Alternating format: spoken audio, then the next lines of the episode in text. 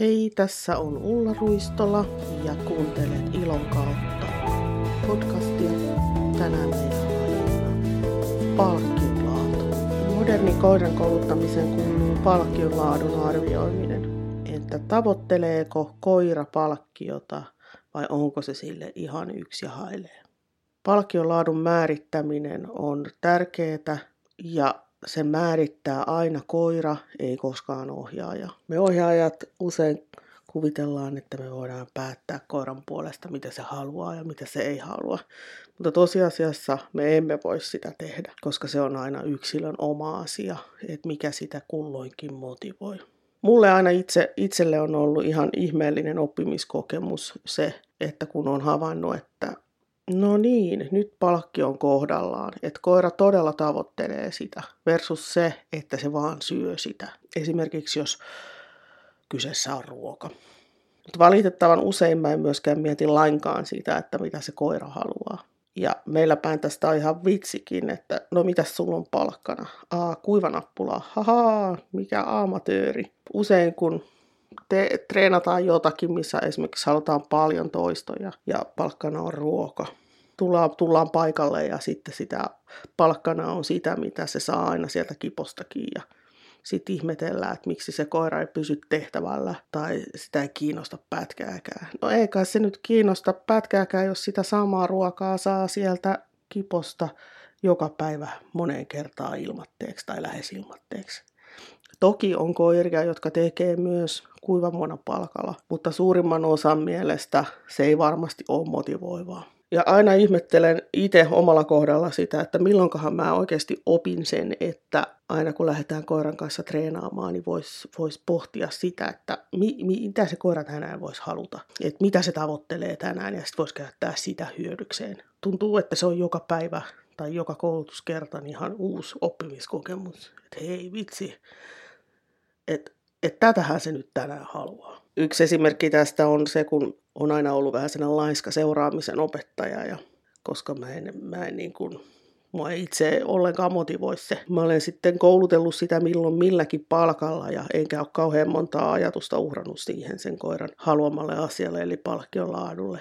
No mitäs mä olen siitä saanut sillä? Mä olen saanut laiskaa seuraamista, jossa ei ole kestoa sitten taas oli tämmöinen oppimiskokemus siitäkin, että kun mä vihdoin nostin sitä palkkiolaatua sen verran paljon, että näki siitä koirasta, että se todellakin oli innostunut siitä, niin sitten mä rupesin saamaan hyvää kiinteätä seuraamista, jossa oli myös kestoa. Tästä sitten opin taas, että no niin, nythän se sitten taas tavoitteli sitä palkkiota.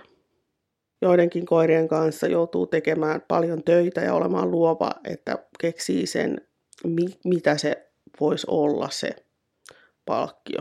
Ideaali olisi tietysti, että koiralle kelpaisi mikä vaan palkaksi, mutta nämä ei ole ihan tavallisia koiria. Ei suurin osa koirista niin arvottaa palkkoja eri tavalla. Et mulla on mun elämäni aikana ollut yksi koira, jolle on kelvannut kaikki esineet, kaikki tekeminen, kaikki ruoka. Ja loput on ollut sitten sellaisia, että joista näkee, että no niin, nyt, nyt, nyt on hyvä tai nyt on huono. Jo, jotkut koirat, niin äh, ei palkkaanut lainkaan kehuilla. Sillä ei ole mitään merkitystä, mitä se ohjaa ja höpisee. Tämä tulee usein esille erityisesti silloin, kun se koiran ja ohjaajan välisessä suhteessa on jotakin. Sitten jotkut, joihin, joihinkin koiriin ei saa lainkaan koskea, kun ne on harjoittelemassa tai töissä. Niistä näkee, että ne ei halua, että niihin kosketaan, että ne lähtee väistämään. Ja tässä kohtaahan meidän pitää sitten miettiä sitä, että oliko tässä itse asiassa kysymys rangaistuksesta, jolloin meillä, meillä on, me ollaan aika huonossa tilanteessa, koska rankaiseminen vähentää sitä käytöstä, mitä me halutaan. Sitten osa koirista ei, ei pysty lainkaan syömään, kun niillä on vire tosi korkealla niin tämäkin on semmoinen asia, mikä kannattaa pohtia aina, että onko tässä tilanteessa nyt jotakin sellaista, mitä se, mikä aiheuttaa sen vireen nousun niin korkeaksi, että se ei halua syödä tai ei pysty syömään. Itse haluaisin aina, että vaikka olisi kummonen kiikkeä tilanne, niin se koira pystyisi ainakin ottamaan sen ruoan ja nielemään sen. Kun palkkion laatu on kohdallaan, niin koira pysyy tehtävällä. Se ei häiriinny ympäristöstä, Ei muista koirista, ei, ei riistasta, ei ihmisistä, ei äänistä. Koira on myös nopea, sen vire on sopiva ja se hakee sitä toimintaa ja kontaktia. Ja sitten se tarjoaa myös oikeita, to, oikeita toimintaa tai sitten se tarjoaa toimintaa ylipäätään. Että jos koira on tarjoamisen kautta opetettu, niin, niin se voi olla, että se tarjoaa useitakin toimintoja, joista sitten ohjaajan pitää palkit, poimia se kaikkein tär- tärkein, mitä se nyt just sillä hetkellä haluaa harjoitella. Nämä asiat on tosi tärkeitä myös lintukoirien metsästystreeneissä. Esimerkiksi haussa me voidaan joskus joutua miettimään, että millä me saadaan se koira pysymään tehtävällä ja kuuntelemaan ohjaajaa. Koira, joka häipyy työmaalta, niin on aika haastava kouluteltava. Eli jos ohjaajalla on jotain, jota koira tavoittelee, niin koira pysyy ja on kuulolla. Jos ohjaajalla ei ole mitään, mitä se koira tavoittelee, eli ohjaajan merkitys on lähellä nollaa, niin koirahan ei pysy tehtävällä, vaan lähtee suorittamaan asioita itsekseen sinne.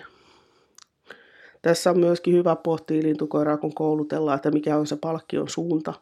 Että jos palkka tulee aina sieltä jostain muualta kuin ohjaajalta, niin silloinhan siellä vahvistuu käytös, joka on poispäin ohjaajasta. Ja me kuitenkin halutaan rodusta riippumatta, että sillä ohjaajalla on iso merkitys siinä prosessissa.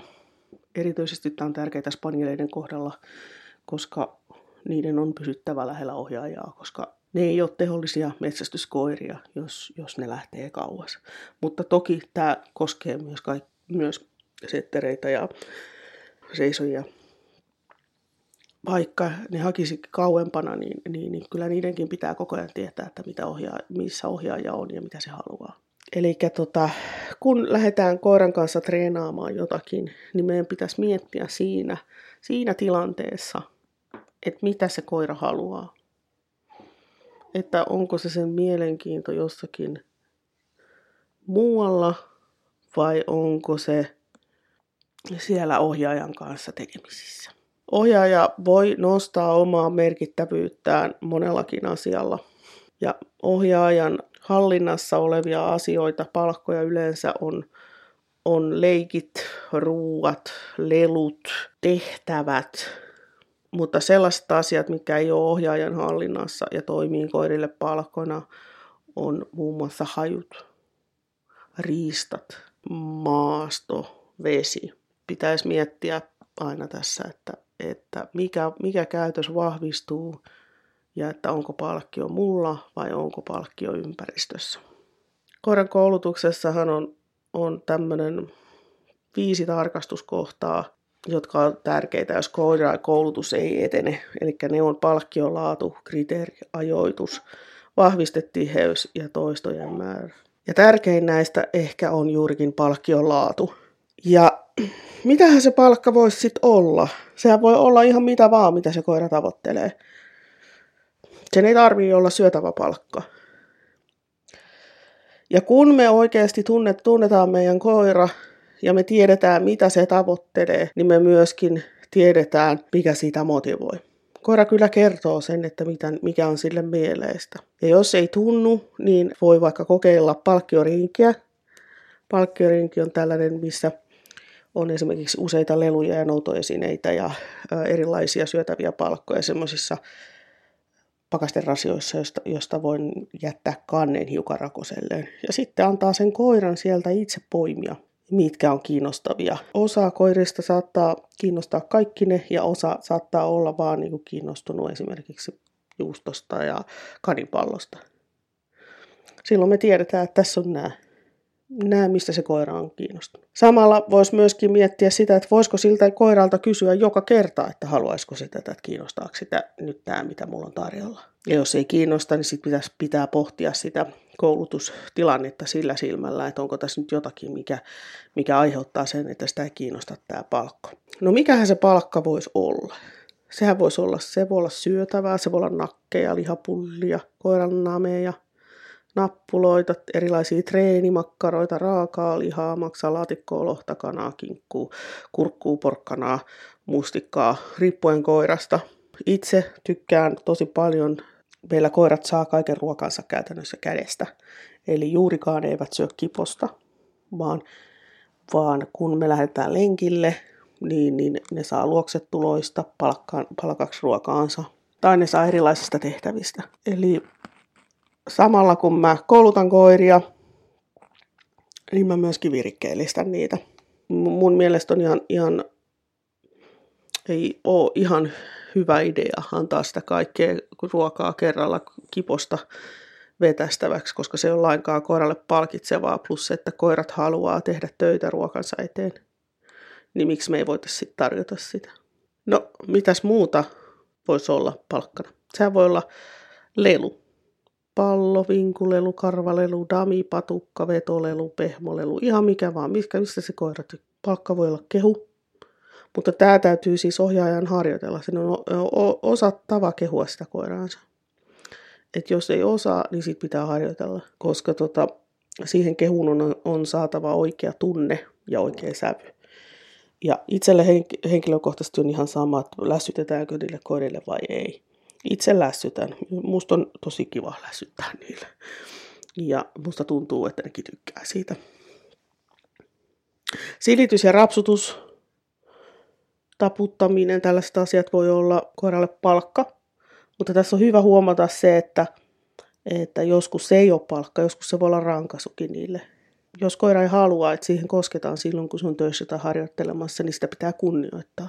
Ei se, että mä oon joskus opittu, että rapsuttaminen on palkka, niin tarkoita sitä, että se aina olisi sitä sille koiralle. Se voi olla hirveän vastenmielistä. Itse ainakin omasta kokemuksesta en pidä lainkaan siitä, että jos mun täytyy keskittyä johonkin asiaan ja joku tulee mua rapsuttelemaan tai pussailemaan siihen, niin varmasti samantyyppisiä kokemuksia tulee monille koirille. Joillekin koirille itse harjoittelu, tai tähän meidän pitäisi pyrkiäkin, että itse harjoittelu on koiraa palkitseva. Tähän liittyy se, että sen koiran on täytynyt oppia jo nauttimaan siitä harjoittelusta että jos se koira ei tykkää siitä harjoittelusta tai tekemisestä ja sen vire laskee ja siitä näkee, että sille tulee paha mieli, niin sen tehtävän tekeminen ei ole sille koiralle palkitsevaa, jolloin sitä ei voi käyttää palkkana. Sitten erilaiset leikkimiset, riehumiset, vetoleikit, noutoleikit, juoksuleikit, niin edelleen on koirien mielestä monesti hyvinkin palkitsevia. Perinteisesti on sanottu, että lintukoirien kanssa ei voi leikkiä, leikkiä vetoleikkejä, kun niissä tulee ko- kovasuisia – tässä on sellainen asia, että se vetäminen on niissä sisäsyntyinen asia ja, ja ne palkkaantuu siitä, jolloin se on hyvä palkka. Plus, että kovasuisuus tulee ennemminkin siitä, että koirilla on liian korkea vire työskennellessään tai sitten ohjaajan ja koiran välisessä suhteessa on stressiä. Vetoleikki parantaa noutoosta otetta ja parantaa yhteistyötä. Noutaminen voi olla koirien, koirien mielestä palkitsevaa. Esineen kantaminen voi olla koiran mielestä palkitsevaa. Riista varmasti on monien lintukoirien mielestä tosi hauskaa. Hajut. Meillä on koiria, joita mä sanon hajunarkkareiksi. Eli ne menee semmoiseen omaan pieneen tunneliinsa, kun, kun ne pääsee oikein kunnolla imailemaan niitä hajuja nenänsä. Ja tällaisen koiran kanssa niin joutuu, voi joutua työskentelemään sen asian kanssa, että se koira pystyy luopumaan niistä hajuista. Mutta näille koirille siis palkka, haistelu voi olla palkka, paras palkka ikinä. Sitä voi sitten harkiten käyttää sen koiran kouluttamiseen, koska ainahan pitäisi treenata parhaalla mahdollisella palkalla. Että jos se haistelu on paras mahdollinen palkka, niin toki sitä voi käyttää, mutta siinä sitten täytyy myöskin miettiä se, että aina myös palkkio vahvistuu. Eli pitää löytyä se semmoinen kauhun tasapaino sen, sen harjoittelun ja sen palkan välillä, että jos se, kun, kun ne hajut ei kuitenkaan ihan täysin ole meidän hallinnassa. Riista hakeminen, siis hakukuviolla juokseminen, on syvästi palkitsevaa metsästyskoirilla. Sitten liike, Monet koirat rakastaa juoksemista. Itse käytän yhdellä omalla koiralla usein äh, niin kuin juoksemista palkkana, koska se vaan lähtee niin innoissaan juoksemaan. Sitten uiminen on monille palkka. Sitten lepo voi olla palkka. On olemassa sellainen asia kuin ähm, Premakin periaate, myös isoäidin sääntö, eli syö salaattisi, niin saat jälkiruokaa mm, koiran koulutuksessa voidaan käyttää tällaista asiaa, että vaikeamman tempun vahvisteena voidaan käyttää helpompaa temppua, jonka koira jo osaa. Eli me opetetaan koiralle joku semmoinen temppu, mistä se, mikä on sille niin se superkiva tehdä. Se voi olla vaikka koppi tai voltti. Koiralla sitten ruvetaan teettämään vaikka seuraamista, ja se saa siitä seuraamisesta palkaksi kopin. Ja silloin seuraaminen vahvistuu. Eli sen kopin, sen tempun mielekkyys siirtyy siihen seuraamiseen. Palkkiossa tulisi olla innovatiivinen, avoin asioille. Voidaan testata vaikka mitä, etsiä vaikka mitä. Ja sitten jos ei tunnu, että palkkio ei löydy lainkaan tai ei löydy sellaista palkkioa, joka ylittäisi ympäristön, niin sitten meidän täytyy ruveta pohtimaan sitä, että mikä se ympäristö on että voidaanko me muuttaa sitä ympäristöä, voidaanko me viedä se koira kauemmas sieltä, voidaanko poistaa se kokonaan se koira siitä ympäristöstä, mennä sitten johonkin semmoiseen paikkaan, missä on vähemmän häiriöä. Vaikeus on monesti matkassa, niin, niin, niin pelkästään se, että koira viedään kauemmaksi, se saattaa, saattaa muuttaa sen tilanteen niin, että se, sulla onkin sen koiran huomio ja sitten sulla onkin yhtäkkiä valkka, mitä sulle ei sitten äsken ollutkaan mitä, mitä kanssa voisi vois miettiä, on se, että, että kun mennään treeniin, niin voitaisiin ottaa useampaa eri palkkaa mukaan.